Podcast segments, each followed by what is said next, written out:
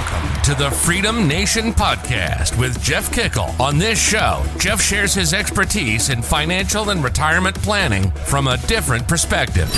Planning for your Freedom Day, which is the first day that you wake up and have enough income or assets and do not have to go to work that day. Learn how to calculate what you need, how to generate income sources, and listen to interviews from others who've done it themselves. Get ready to experience your own Freedom Day.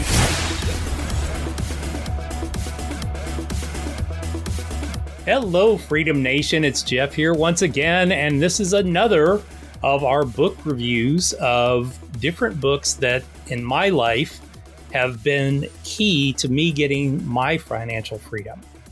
So today's book is number six on our list, and it is The Millionaire Next Door by Thomas Stanley and William Danko this was a book that for me, I, I started to read it not because I really wanted to be the millionaire next door, but I was working in the financial services industry. And specifically, I was working with people that had a million dollars plus with the firm that I was working with and were in kind of the center part of the country. Uh, they tended not to be real super ostentatious.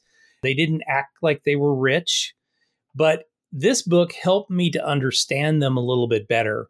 And in addition to that, it helped me to develop that the persona that I wanted to as I became wealthy, as I built assets. I really started to want to learn how these people successfully went through life and how it, you know, what it took for them to become wealthy and and really model my own behavior after what they were doing. There's just a, you know, 10 concepts that this book has.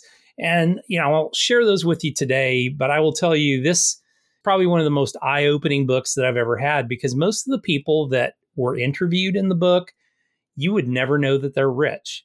I always say, you know, if you look at Warren Buffett, great example. He lives in basically the same house he's lived in for almost 60 years.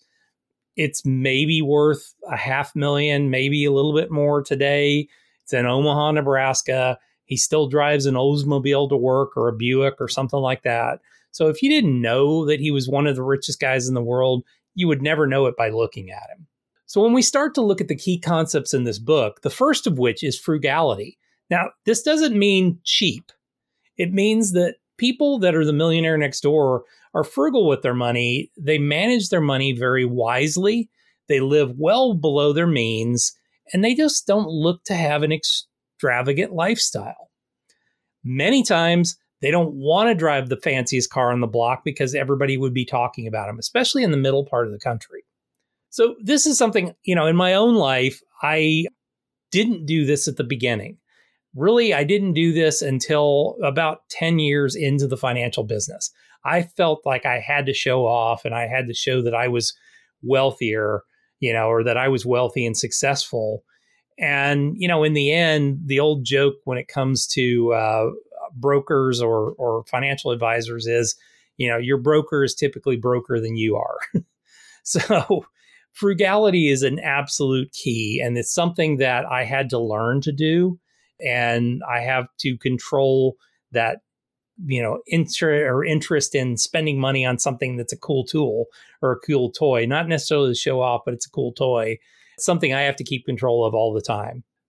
The other or the next key concept is focus on financial independence. And this is something that wealthy individuals prioritize above all else is that financial independence, making sure that they reach a point in time where they don't have to work anymore if they work for a job or reach a point where their business can be sold or they can, you know, exit from their business and they will be financially independent as a result of that.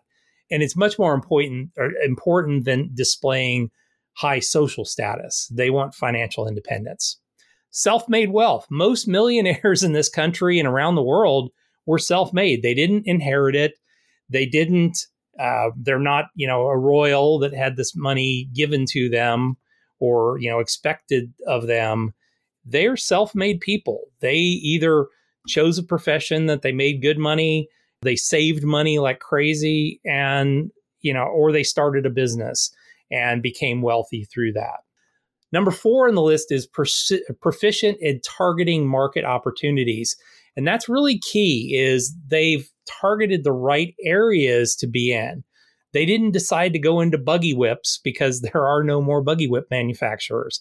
They looked at, all right, I want to be successful. I'm going to look at industries that potentially could be there. These are the people in our world now that are that are wealthy that got into PCs in the early years, that got into the semiconductor industry. All these people that saw the future and they were able to target it in specific market niches with it. Choosing the right occupation as well kind of falls into that same thing. But a lot of wealthy individuals chose a profession that, you know, one, they went to school for, that was a profession that they could make good money. They didn't go out and get a degree in underwater basket weaving and then try and bounce around between a bunch of different jobs where they weren't really successful. They targeted a profession where they knew they were going to make good money and were able to direct that towards savings. They're also economically self sufficient. This is one of the things they're really not dependent on any kind of inheritance. A lot of them, especially the baby boom generation, their parents lived a lot longer than than you know previous generations had. And in some cases they're inheriting some money but they're not really counting on it because their parents are living longer and burning up a lot more of their assets. So they're relying on themselves. They're relying on their you know ability to save and build wealth over time. They invest wisely so they look at the best places to invest they do not believe in expenses rising exponentially with the amount of money that they're investing. They're very, once again, frugal by nature, but they invest wisely with their money. They put it in places that they feel are good for the long run. They also avoid lifestyle creep. Another thing you know, kind of falls with the frugality thing. They don't keep adjusting their lifestyle up as they make more money. They will just kind of keep the same lifestyle as it is. This is one that I really it took me a while to learn and we were not doing this in our lives and you know had to really kind of adjust our thinking and you know i i realize now that you know effectively what we spend today my wife and i spend is about what we've spent for about the past six to seven years our minimum required income is roughly where it's been for about the six last six or seven years although i've made a lot more money in that time period what it's done is given me the ability then to redirect that into other assets, typically assets that are going to create an income stream, which then just kind of keeps building on and building on and building on itself. Financial literacy, they value financial literacy. They also value working with people that can help them with financial literacy. So they value working with advisors like myself. They value people that will teach them and help them learn about financial literacy, they also are always out there looking at it from the point of view of reading about it, following certain blogs, reading certain magazines, all those type of things. They continue to do that and they continue to be knowledgeable about this because they want to keep growing their wealth and they realize as they grow their wealth, they need to understand it much, much more. Last but not least, the last one is prioritizing time and energy. They focus on activities that give them the greatest financial return. So they don't do, or they don't, they tend not to focus on things that don't generate a, a return on investment or that are just busy work. They tend to focus on things that if I put my effort into it or my money into it, I'm going to get a return in some way, shape, or form out of that. It might be knowledge, it might be actual wealth and money. It just doesn't matter, but it's really that prioritization of their time and not deciding to, okay, I'm just going to play video games for, you know, half a day or something like that. They're always prioritizing time and energy. I will tell you, you probably see more of these people than you would expect to know in your life. They will not show it.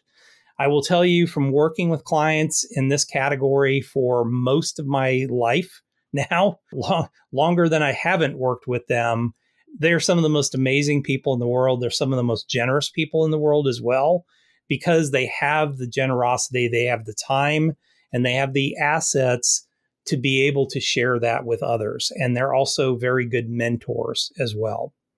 So I love this book. It's one that I, I had on the list.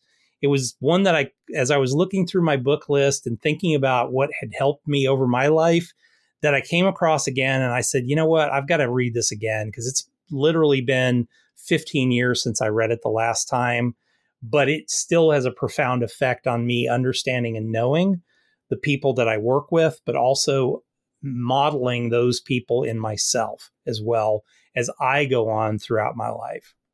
So I hope you enjoyed this. This is a, one of those books that I hope that you actually find and, and go through and really internalize the concepts in there. Make sure you subscribe to the channel and hit that little notification button because we want to make sure that you are getting these as they come off. Um, over the next several weeks, I'll be sharing these with everybody. Make sure that you are subscribed so that you get those every time. And I will see you guys back here the very next time. Thank you for listening to the Freedom Nation podcast. You can find us on Apple Podcasts and all the major channels. Wherever you're listening, please subscribe to the channel and leave a rating and review. If you have friends and family that could benefit from their own Freedom Day, please share with them. Finally, join Freedom Nation by following us on Facebook, Instagram, and Twitter.